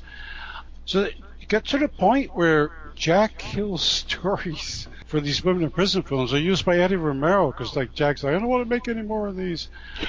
I don't blame. Ken Metcalf, who who I we haven't mentioned before, is an expat living there. I think he's still around. I think he's still there. If you know, hopefully I haven't misspoken. He's not passed on. It's one of these guys that's almost in every one of these fucking movies. Like the big, tall, broad-shouldered white dude. Doesn't have a big part, but if they need an additional white actor, he's in it. This is gonna be a long show, but we're trying our best. anyway, so this is Black Mama, White Mama, The Woman Hunt, Savage Sisters, they're all a part of a piece. They're all a part of. Black Mama, White Mama is probably the better Yes, definitely. because you mentioned the Defiant Ones. They were going for a Defiant Ones kind of feel. Of course, Pam has yet to do her Queen of Black Exploitation stuff yet. Know, over here with those Ar- Arthur Marks movies, uh, yes. which I think we covered, didn't we? Didn't, uh, No, we actually. Well, well, okay. When we did the black exploitation show, we covered them. Yes, yes, it wasn't did. like a special focus on her, but yeah. Yeah, it's it's hard because you, you get a, a sort of sameness after a while, but it's something to consider one day maybe. Exactly. Pam's initial career was just playing Big Afro. Yeah, we didn't really take a note of her bodily because she was like a tough chick, Right. and and, and you know, oh, I would say we didn't look at her in a sexy manner. She was a tough chick, and in a lot of these pictures, either chained to white woman Margaret Markov, whatever happened to her, and eventually Pat Woodell, hmm you know, and then by Savage Sisters, Pam's not in this one, but Gloria Hendry, former Bond chick, Live and Let Die, Cheri Caffaro from Ginger, Rosanna Ortiz, who was a Filipina, but they have her playing a Chinese Mylene. well, we wanted to sell these things internationally, didn't we? And Savage Sisters was one of the last of the uh, pictures that uh, John Ashley worked on with Eddie Romero. I guess they can only milk it for so much. This one's a little. I, I thought out of all those pictures, this one's really to me interesting. Vic Diaz is in this. Eddie Garcia, Dr. Lorca is back. They like to cannibalize their uh, their uh, casting pool there. hmm Here's the thing with this one. It's billed as a women in prison film, but it's not really. It was billed as a, a female revolutionary film, but not really. This was like a martial arts picture. Ebony, Ivory, and Jade is one of its other titles. Yes, I remember that one. And yet, and yet, by I think at time it was hit America. It was maybe '75. In the brief time after Bruce Lee died, there were quadrillion kung fu movies. Well, also there were quadrillion women in prison films. hmm So a film featuring females doing martial arts, but this primarily was was changing the marketing to become something else. I think this did not do well. Savage Sisters is one of those movies that just did not do well theatrically or even VHS. I believe it has a multitude of titles because they didn't know how to market this thing. It's about a policewoman chasing somebody, blah blah blah. John Ashley plays one of his later period quick roles, which he started to excel at. uh, you wanted me to mention sudden death, right? Yes. Yeah, and sudden death. Now, Robert Conrad, we all remember from the Wild Wild West. You know, short. What was he? Five two, five four. Yeah. Uh, very athletic. Uh, it- you know, it's a great show. Season one to one and a half is fucking fantastic fantasy stuff. I think Robert Conrad was like amazing, amazing athletic persona. Just some of those shows are so weird. We kind of forget how odd that show was. I like the midget mad doctor that was their nemesis. Miguelito Loveless, Michael Dunn. Yeah. Yes. They did a third season, and Ross Martin, uh, Conrad's uh, Sidekick, Artemis, I guess. yeah, Artemis Pyle. Yeah, Ross had had a heart attack, so they Yes. replaced him with Charles Aidman for a while. Then Ross came back, which was nice, but the show never kind of regained. Recovered. Yeah, it never kind of recovered. And by the end of the run, maybe season four, if I'm not wrong. I don't know if it went season five. It got very campy, much like the original Man from Uncle Yes. which started off okay, found a footing, and then by the end it was ridiculous. It can't be. The pilot was strangely serious. I mean, you had William Marshall in that thing as the bad guy. I'm like, okay, this is odd. I wasn't expecting this. And then all of a sudden, it, like you said, it gets really campy and it's unwatchable almost. Yeah, true, true, true indeed. So Robert Conrad, after uh, Wild Wild West goes off the air, were we looking at '69, maybe '70, around there? Yeah, somewhere around there. He flounders for a while and has a couple of roles in a few films, but he's never quite. He gets to bang Angie Dickinson and uh, what was that? Really not bad Roger Corman picture, uh, Big Bad Mama, I think. Big Bad Mama, yeah. I thought that was Shatner that was doing it there, but Oh, maybe it's Big Bad Mama too. It doesn't matter. These are two different guys. There's no way to confuse Shatner or Robert Conrad. Anyway, Sudden Death, directed by Eddie Romero, filmed in the Philippines. Filmed in the Philippines. Well, forgive me. Has everybody Eddie's worked with before? Eddie Garcia is back. Larry Manetti. Hey, your favorite. Uh, John Ash. Don Stroud, or should we say Don fucking Stroud, you know? I interviewed Don Stroud a couple years ago. What a character. Nice guy, but what a character. I was even scared. He's an old man scaring me. Uh, he is. He's a scary motherfucker. Anyway, so Robert Conrad plays mysterious ex-CIA guy who is asked by uh, Ken Metcalf, use that name again, expat American living in the Philippines, to look into avenge some deaths. Robert's retired now. He doesn't want to really. Felton Perry, familiar face, American TV black actor, is Robert's sidekick, and they uh, they sort of don't want to get involved with anything. I guess they're retired to like coasting. But then Ken Metcalf gets killed, and Robert's like, okay. Now Robert has a smoking Filipino girlfriend and uh, an American daughter. Go figure it out. Probably from people. His own daughter, actually, Nancy Conrad, his own daughter playing his daughter. And the movie then goes bug nuts, fucking crazy. It goes way off the rails, which is why I liked it because things like this start cheesy and then just go insane. Don Stroud is like an Italian hitman hired by some guys who then starts offing everybody. By the end of the movie, everybody's dead but Robert Conrad. Like, wow, you had the balls to kill his girlfriend off, his daughter off, his buddy off. It's a very strange beast of a picture, which is probably why a lot of people did not see it too much. Oddly enough, the picture you mentioned before, Live a Little, Love a, Little, little. Yeah. yeah, actually got more promotion and more airplay, theatrical play, than this did. Uh, that was uh, A really weird Elvis Surf. Yeah, yeah, no, it was like the Murph the Surf thing. Remember Oh, oh, you mean Live a Little, Steal a Lot? That one. Yeah. that? one- Sorry, sorry. That was Murph the Surf. You're correct. Yeah, yeah. Sorry, I, I misquoted. But all these movies, I can remember. So there was that. Now on to some other, often better Filipino horrors not directed by Eddie Romero. A great early Filipino horror directed by Newt Arnold. Bloodthirst is a film that feels more like a sober take on an Emilio Vieyra film.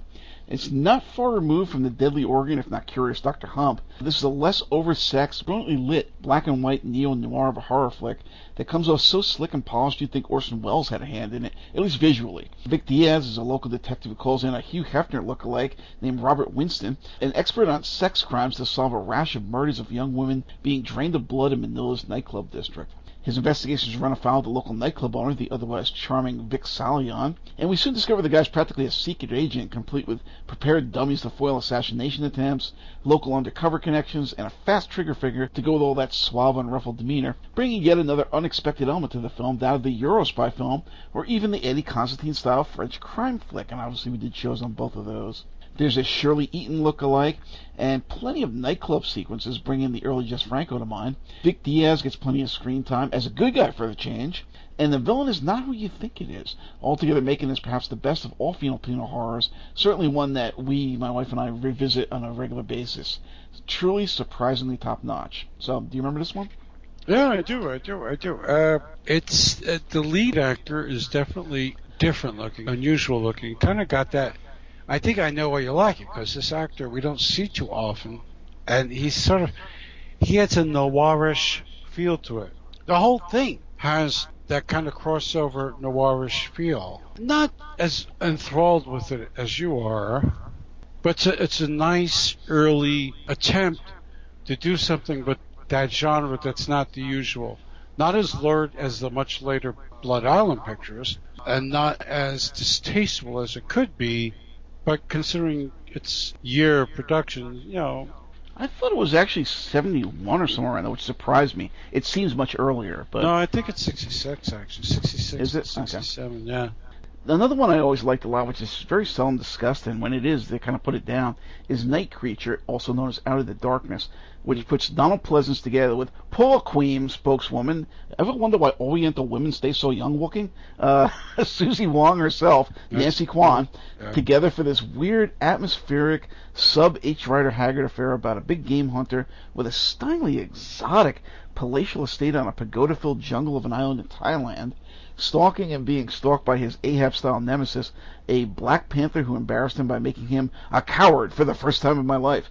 Uh, this is Donald Pleasence talking. He's always a coward, but anyway. Uh, unfortunately, his daughter and her friends drop by for a friendly visit, which complicates matters and leaves too many easy targets for the deadly beast.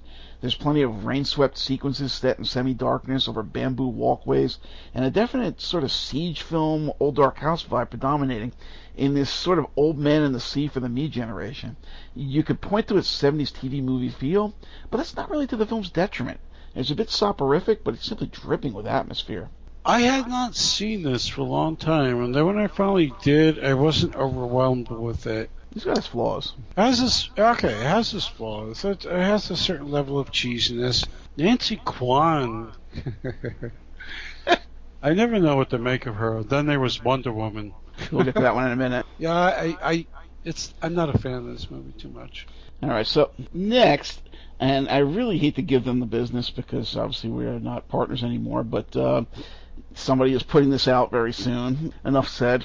This wasn't the first time that Kwan showed up in a Filipino cheapie, because she was in the non-horror but very cult exploitation style Wonder Woman a few years prior.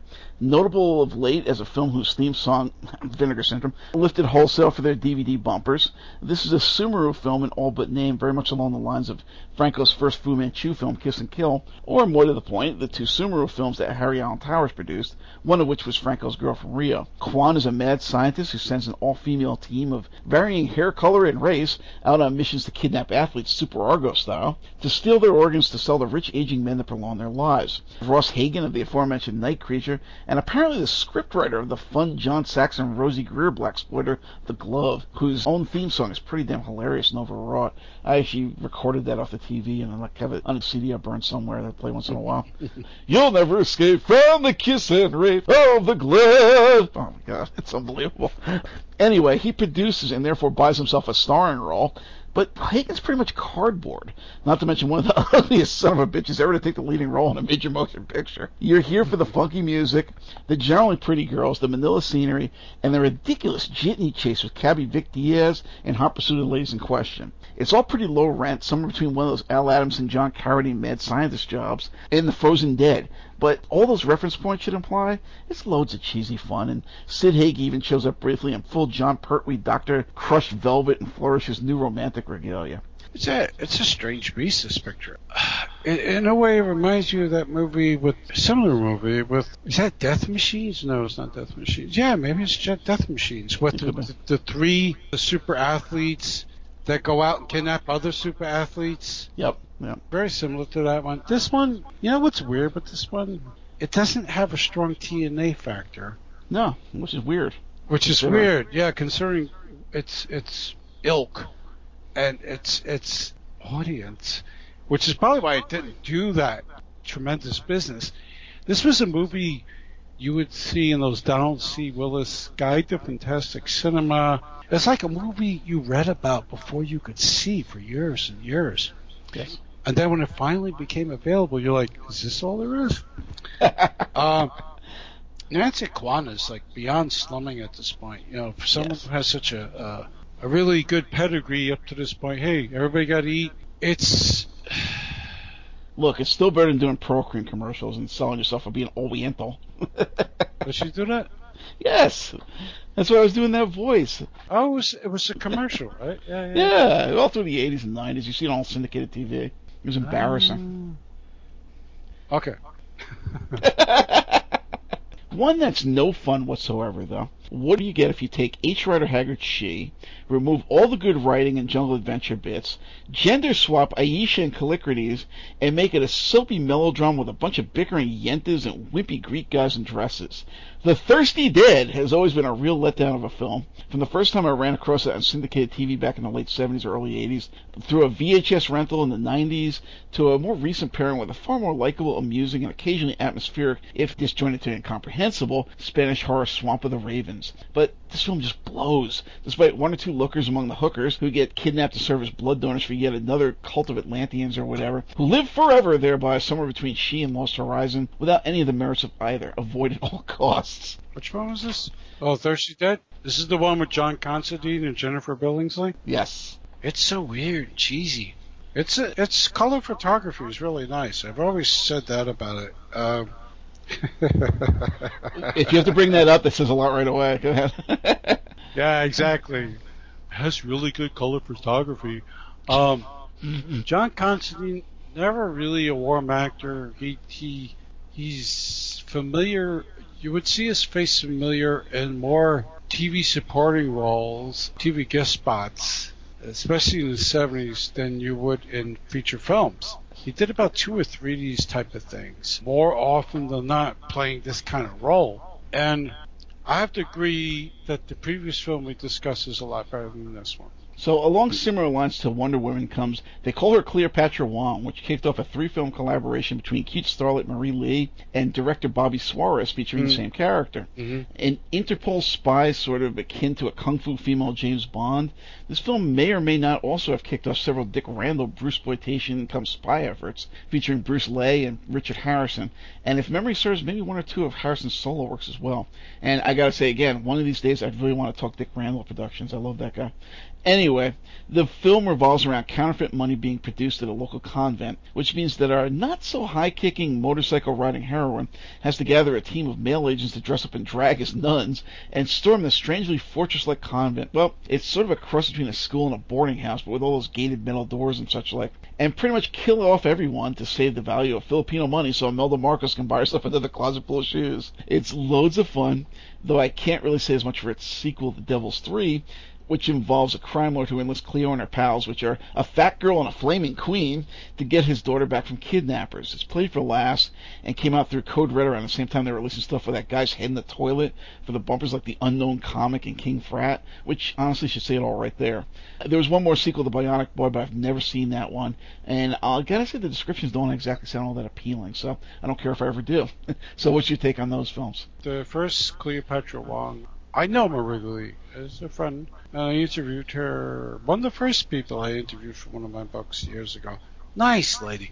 She was a young actress. She had appeared Yes. in a few things. Uh, let this be known. Uh, people don't know. She had already appeared in a couple of films. It was the first Filipino production she appeared in. Bobby Suarez was already making movies. And so, yeah, she's the female James Bond. She knew some moves, but they taught her as we went along. and that's the whole thing with Filipino production. You know, basically there was two or three, sort of like Sonny Chiba, sort of like other uh, Jackie Chan's group of guys. There were two or three in the Philippines uh, groups of stuntmen. There were stuntmen supporting actors, and they just really knew this shit. And some of it was very dangerous. And so, if these guys were associated with your picture, they would help you. They would teach you. Okay, you're going to jump from the third floor window. Here's how you do it. So you learned on the job. And I think for uh, a lot of Marie's early pictures, uh, especially the three with Bobby Suarez, she learned on the job. she was imposing and she uh, statuesque, and she um, she did a hell of a good job in this picture. I, it's it's fun. It's all over the place. They cut corners, but uh, I think it could have been bigger. I don't recall it being huge here. Yeah. I think we saw more posters and, and maybe trailers than we saw the movie until we finally got to see the movie much later on in the 90s. I think that was one of the ones that Tarantino championed, and that was one of the first cult films that we got there for. And, you know, again, I said it before, and I'll say it again. I'm not a big fan of Tarantino, but God bless him for bringing cult films to the popular consciousness, and for basically motivating a hell of a lot of people to get these things out there on DVD and Blue. Uh, Well- and this was definitely one of those pictures. Well, Tarantino fucked me twice because I had got in contact with Evelyn Kraft from Goliathon. Remember that thing? Yes, I do. And Tarantino wanted to get in contact with her. So I gave him her information. And then Yeah. they brought her to Malaysia, and they, then they re released it on DVD in the early days. And I got nothing. And then Marie Lee, after I interviewed her and I was letting it known that she's in my book, and I got contacted by Tarantino's office. Oh, they want to get in touch with her. I'm not, you know, I don't, I don't give out people's information. So I let her know. She got flown all around the world by Tarantino. Did did I get a fucking thank you? No. So I still like a few of his films. Yeah, But- I'm not a fan of his films, but, uh, But you know, no, this is yeah. We were appreciating him for this thing that you said, but this is what happens though when I learned my lesson. yeah, yeah. Trust me, I've been seeing my stuff quoted in books and every other goddamn thing. But you know, does anybody appreciate you? Have we wound up on a DVD commentary? Anything? No. So uh, here's hoping that someday somebody will. But you know, fuck you to all those who use and don't. You know. if you don't, Don't know what credit. you're talking about and have a history of misidentifying actors, then you're all over the place. The other films you asked me about, The Devil's Three, the second picture, more comedic, and I really, I- I'm sure I asked her about that, and we talked about that.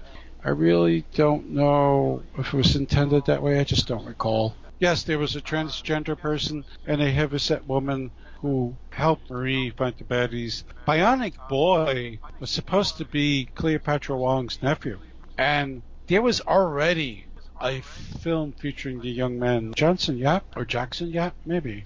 Either one of the two, they're interchangeable. it didn't work. And- I think the first picture did okay business, and they wanted to team that character up with Cleopatra. And the weird thing is, it's sort of like the Six Million Dollar Man. If the first movie didn't do well, they made another one, and they rebooted it. So the the second picture, the one with Cleopatra Wong, the kid loses everything again. He loses uh, arms, legs, all kinds of shit. Yeah, so it's like a Bionic Boy. It was weird because it's half played as a kiddie movie and half played as a drama slash action film. So very, what do you make of this kind of thing? It didn't do well, I think, even for the followers of the young kid who had already one or two pictures in the can.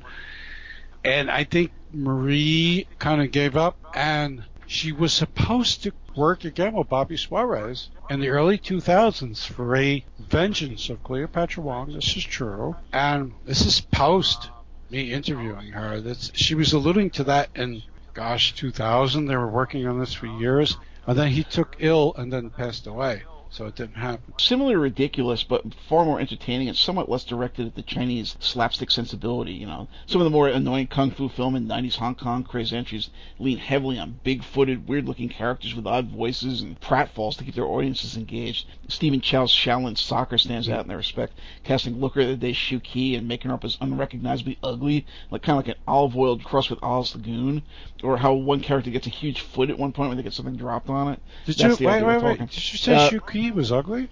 Yeah, in this Oh. film, yeah, that's the point. She was gorgeous, and he made her look like a monster. I was like, that's their idea of humor over there. Oh, let's make her the ugly character. And oh, look, here's a guy that gets, you know, kicks the ball and gets a big foot. He walks around with a giant foot. Oh, really? Oh, This I is like funny to who? Shu Qi. Oh, So- sorry. Oh yeah, I love Shu Qi. She was great. But anyway, less directed at that kind of sensibility is For Your Height Only, featuring the under three foot midget Weng Weng in a Don Johnson ice cream suit as a tiny James Bond. To be fair, there are a lot of cheap sight gags like Weng Weng biting a guy's ass during a fight, or reaching up to hit him in the balls, hiding under the bed in really low bushes, or just flying around in a jetpack Thunderball style. But this is another one like Cleopatra Wong or the Dick Randall Bruce Le films that just needs to be seen to be believed. I think what makes it work is that the other actors are playing it straight, as if they see pint-sized secret agents doing their thing every day, which of course makes it all the more absurd and hilarious for the viewer. Honestly, I enjoyed the hell out of this one personally. So How could you not like this movie? Um, uh, Andrew Leavold has spent a lifetime trying to track down, and then he, only to find out he passed away. And he made a great documentary, The Search for Weng Weng, which I highly recommend. Yeah, how could you not like this film? It's, yeah, you have to see it to believe it. I, I don't want to speak ill of it because what is there not to enjoy? And I really like how fast he is. It doesn't even feel like they're undercranked the film, but he's like shoots out of from under the bed or jumps off these walls. I'm like, how is this little guy doing all this crazy crap? I mean, maybe they were undercranking it. It's just not obvious, but like, wow, it's, it's really funny. It's like you don't expect it. It's like when you got a cat in the room, and all of a sudden they're on one side of the room, and all of a sudden they're next to you. Like, what the fuck? How'd you get there? Well, I saw, saw the documentary, and uh, there's an extras disc, and, and last year Andrew wrote a book about all this stuff. You read and see these things. Like the people who worked with Weng Weng made the films with him. Will explain he did anything you wanted him to do, and then he learned it, and then they were very impressed he was able to do some things. Yeah. It's a film you have to see to believe.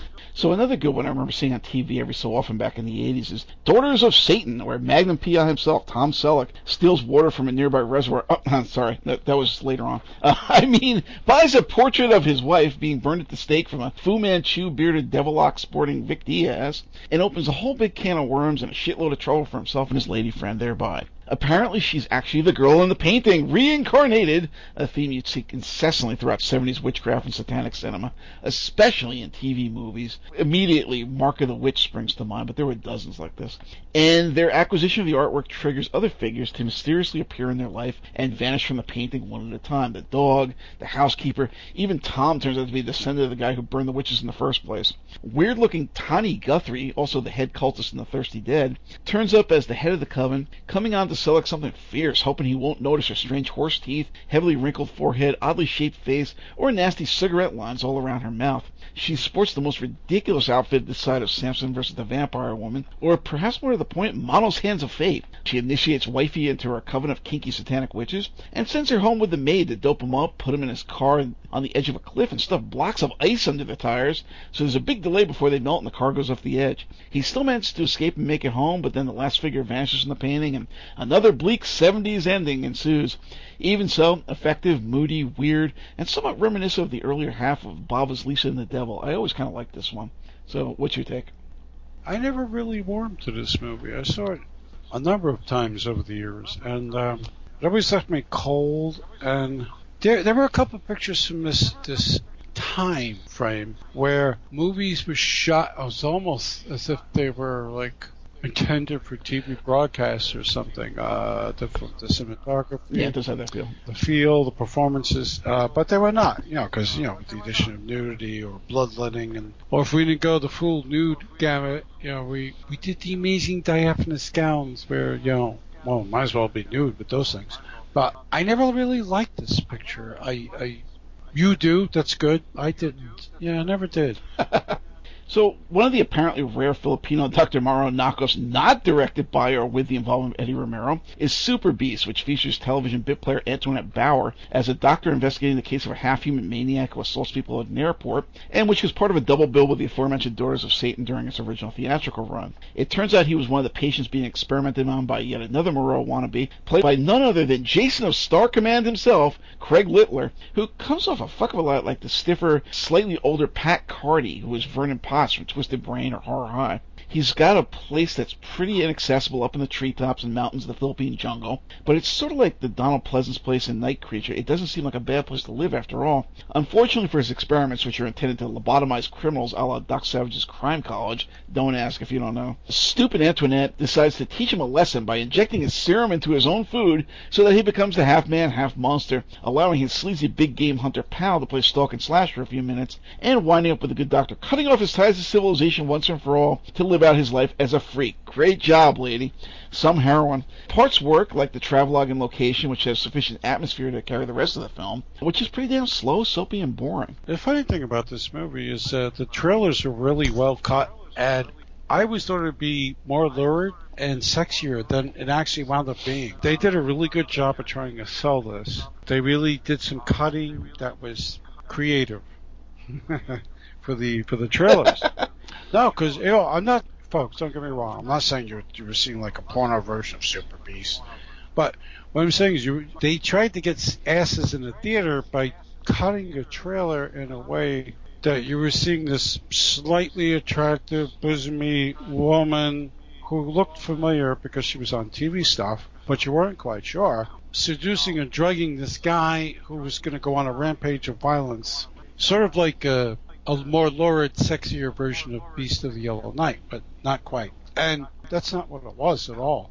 So I think a lot, some audiences probably felt cheated. I know I was. Yeah.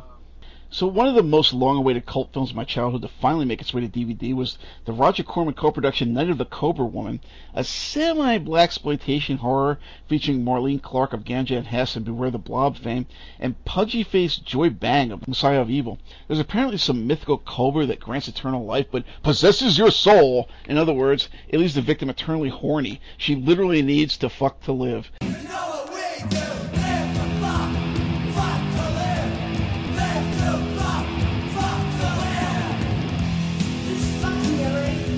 When Bang, horribly miscast as a herpetologist, comes to the Philippines in search of this mystical cobra, her dorky boyfriend winds up the willing sex slave of Miss Clark's far more attractive snake woman, and hanging around with her retarded son Vic Diaz, who's got a bad case of droopy eye and wears those hillbilly teeth you get out of a gumball machine. Unfortunately for the poor schmuck, while Clark's pretty smoking, not only does she have a terrible perpetual case of sunburn with all that unsightly skin shedding, but she fills him with enough venom that his services are no longer good enough for her, and she needs to find a new boy toy while he mopes. Even an attempt to return to his former pudgy vow fails, and Clark totally abandons him when she goes full on snake, leaving the dope with nowhere else to turn. Happy ending aside, it's at least as good as and probably a damn sight less melancholic, not to mention all the nudity from both starlets. It didn't live up to my childhood memories, no, but it's a pretty good watch for fans of the sort of movies we cover here. Yeah, yeah. It's well. So I was just saying that the previous film, Super Beast, was not as lurid and sexy as you might have expected. This one actually is more lurid and sexy than the trailers ever gave a hint on which was interesting. Like you either market something one way or you market it the other way. So you want to bring more people into the theater because this is certainly that time period. Then do it right. And so this was a movie that made it look a little bit more chaste than it actually was. And I think people enjoyed. Oh, this is different. This is surprising. And this is not what I thought it was going to be. I'm liking this. You know. So guess it's a lesson learned in how to cut a trailer. how to how to market a movie, you know. I, I know I read something I cannot recall who it was exactly. Uh, something about some uh, distributors, producers. Maybe it was a little later on, mid to late '80s, when they knew something wasn't working. They pull it back, retitle it, cut the trailer entirely different, put it back out, hoping to get people going. Wow, I'll go see that. You know. So uh, I think I guess at this point in time that wasn't happening so much. Finally, probably my all-time favorite Filipino horror is the bizarre mm. Killing of Satan, a film I kept passing up in its big box VHS incarnation back in the rental store days, only to discover it when it hit semi-gray market retail DVD a decade or more thereafter. An ex-con who turns out to be kind of an upstanding guy despite that, comes home to his impoverished village facing off with old rivals who want him dead, and taking up the mantle of the village's spiritual protector when his uncle slash mentor dies to keep a disco leotard Satan at bay. As you can probably figure out, it's sort of a rural Filipino Doctor Strange, complete with watery zombie attacks, weird bullet deflecting effects, miraculous healings, our hero slapping a cobra and tying it into a knot, weird naked demonic midget attacks, fully naked Filipinas in a cage, rivers turn to blood, people who spin like a top and whose necks twist like Stretch Armstrong, laser blowtorch lighting and fireworks, squib-based magic effects, pretty girls who are actually transformed cats and dogs, and a bunch of Circle of Iron style tests on the path of mastery of magic and defeat of the head baddie, who is actually referred to as the Prince of Magic, though Old Scratch himself does show up looking exactly like Pitch from Santa Claus the movie as said baddie's master. Later he turns into a fat guy in a Dracula costume, don't ask. It's not as awesome awesome and darkly nightmarish as the Indonesian Satan Slave, which was also known as Pengabdi Setan, or the awesome H. Tjut Djalil trilogy, but it's probably the second best oddball occult epic ever committed to celluloid, and certainly the best one not hailing from Indonesia, who made something of a cottage industry out of this sort of thing. Oh, it's a very, very strange movie, yeah. Uh, well, I'm going to quote from Noel Vera here. With a Catholic majority of at least 85%, Philippines is the largest predominantly Catholic country on earth. So you got that.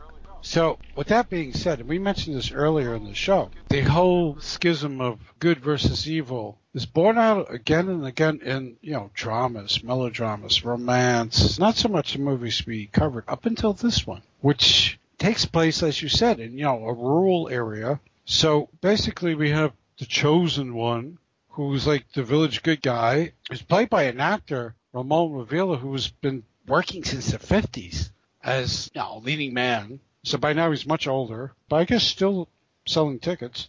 And the effects are, for what they are, pretty much fun, except for the shooting lasers out of the hands and eyes part, which I could have done with that. I thought that was funny. But uh, to begin any movie with the reenactment of the crucifixion, you know, like your ass is in the seat. Very strange. It's the odd thing about it is that uh, I've never seen a really good print of this even on that big box label VHS from way back in the day.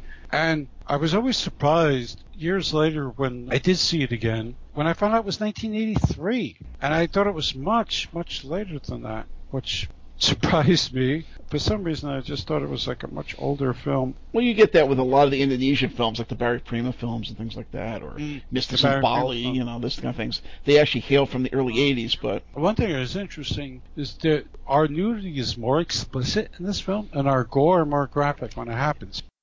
There's also male nudity in this, which I thought was interesting. Did it play there? You know, well, I don't know. Maybe to more rural areas, you know, hence because it was uh, enhancing that whole base family life, you know, religious schism against the darkness? Or did it not because it just went too far? I, I don't know. I can't answer that. But Efren C. Piñon, who directed this movie, did do a number of films like Gerry De Leon and Eddie Romero, as we discussed earlier. So, uh, and like those guys, there's nothing in the CV to even suggest then he would do something like this. Exactly. Yeah, like Eddie Romero, you know, award-winning director, screenwriter, then hey, Doctor Blood Island. No, no, no, no, no. yeah, it's, it's just crazy, crazy. But this is certainly a very strange film, and, and well, folks, if you have not seen the Philippine Killing of Satan, 1983 film, still out there, you can find it. I think we both highly recommend that you do. So, anything you want to close out with about Eddie and Philippine horrors? Well, I do want to say there's more out there. There's more we haven't covered. Oh, Uh, yeah. Let's put it this way: we could have gone into the '80s and started talking all these post-apocalyptic things and these Vietnam. we could have things done that. The drug we could have. We could have. and- I, I but you know, and, and and and I I did make notes about Aswang, which is uh, a Filipino lore bat creature. or even Silip, which was really filthy, which is great. Yeah, yeah. So we could have gone on further with this, but this let's call this a primer, and uh, we cover more older films. But you know, if you out there don't know about it, you do now, and you know we talked about other things, not just like one type of film. So. Yeah. Hope you enjoyed the show and thanks for listening. Next week is So, uh, thanks for joining us tonight. We hope you enjoyed our little drawing room chat on Eddie Romero, Gerardo de Leon, and the horror of the Philippines. Next time, the show that launched not only a sequel a decade and a half on, but an equally popular movie series two full decades thereafter. The tropes and score of Mission Impossible have been used, Yeah. referenced, and celebrated throughout popular culture well past any similar series' shelf life. Despite an odd insistence on avoidance of actual characterization or backstory, this unique spy come heist series went on to be nominated for and win any number of awards throughout its run, including six to ten Emmy nominations a year for its original Landau Bain incarnation, and one to three Golden Globe ones for an overlapping five of its seven remaining seasons. No mean feat for a low to middling budgeted, mainly set-bound mid-60s television series.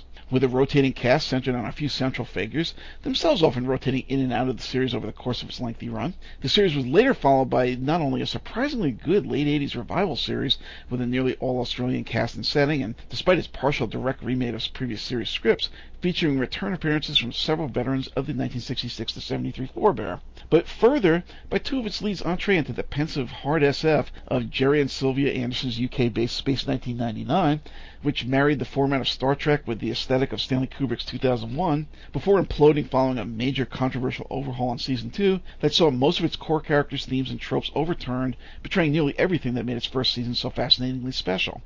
So join us as we discuss the long and winding fuse that ties these three series together, as we talk the good, the bad, and the ugly of both series of Mission Impossible and Space 1999.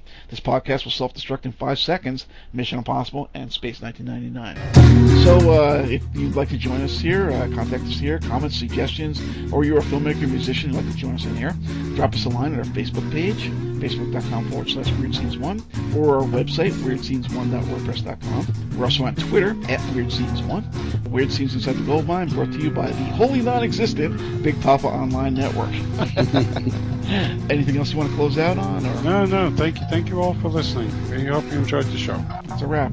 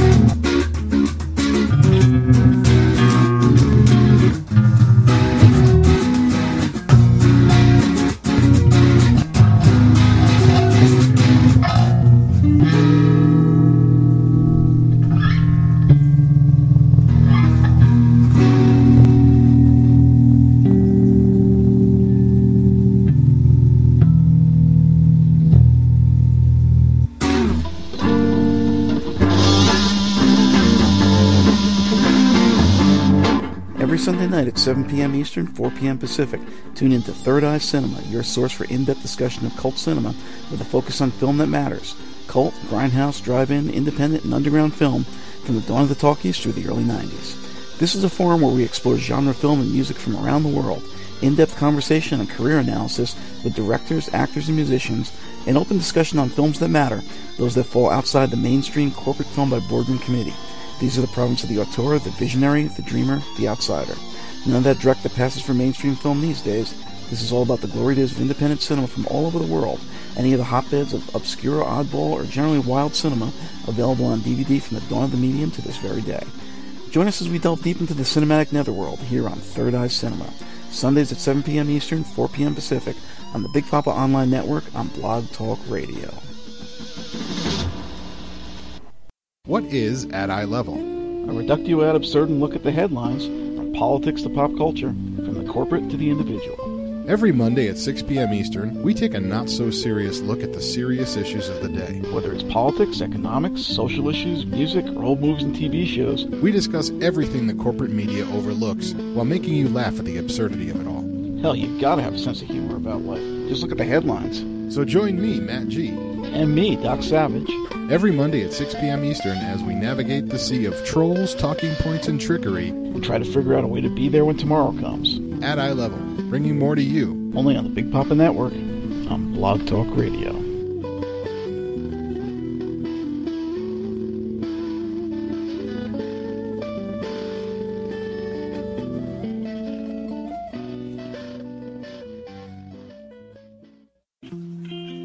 Us on Tuesday nights at 6:30 Eastern for an exploration of the many roads and methods which promise to lead us to the ultimate answer, a higher purpose, the meaning of life. I'm just like a lot of you, a middle-aged mom with piles of laundry and a meditation practice. I've been down many roads to get where I am today, and my journey is far from finished. But I'd like to share my experience and hard-earned wisdom with you. So what is it about women and spirituality? It seems like we're always the first to try out something new. Christianity was spread in large part by wealthy women. And where would Uncle Al be without his Scarlet Women? Who is by and far the largest audience of New Age alternative spirituality? What is it about us that always has us seeking? And why does it always seem that men tend to take over what we discover? Join us for a dialogue between two long lost friends representing both The yin and yang aspects of the whole, each of whom have traveled multifarious paths all across the spectrum of spirituality. The dark side, and the light. from the organized to the out of the way. This show is for all those frustrated in their quest who've been through various stops on the spectrum of spirituality and found them ultimately unfulfilling. Join us for some hard earned lessons and thoughts on potential new directions and possible value in what inevitably fails in organized practice, but which may have some merit to the solo practitioner, fellow seekers of truth in this journey towards light. Moving towards life. Lessons in life and spirituality from an unconventional seeker Bringing more to you only here on the Big Papa Online Network. on Blog Talk Radio.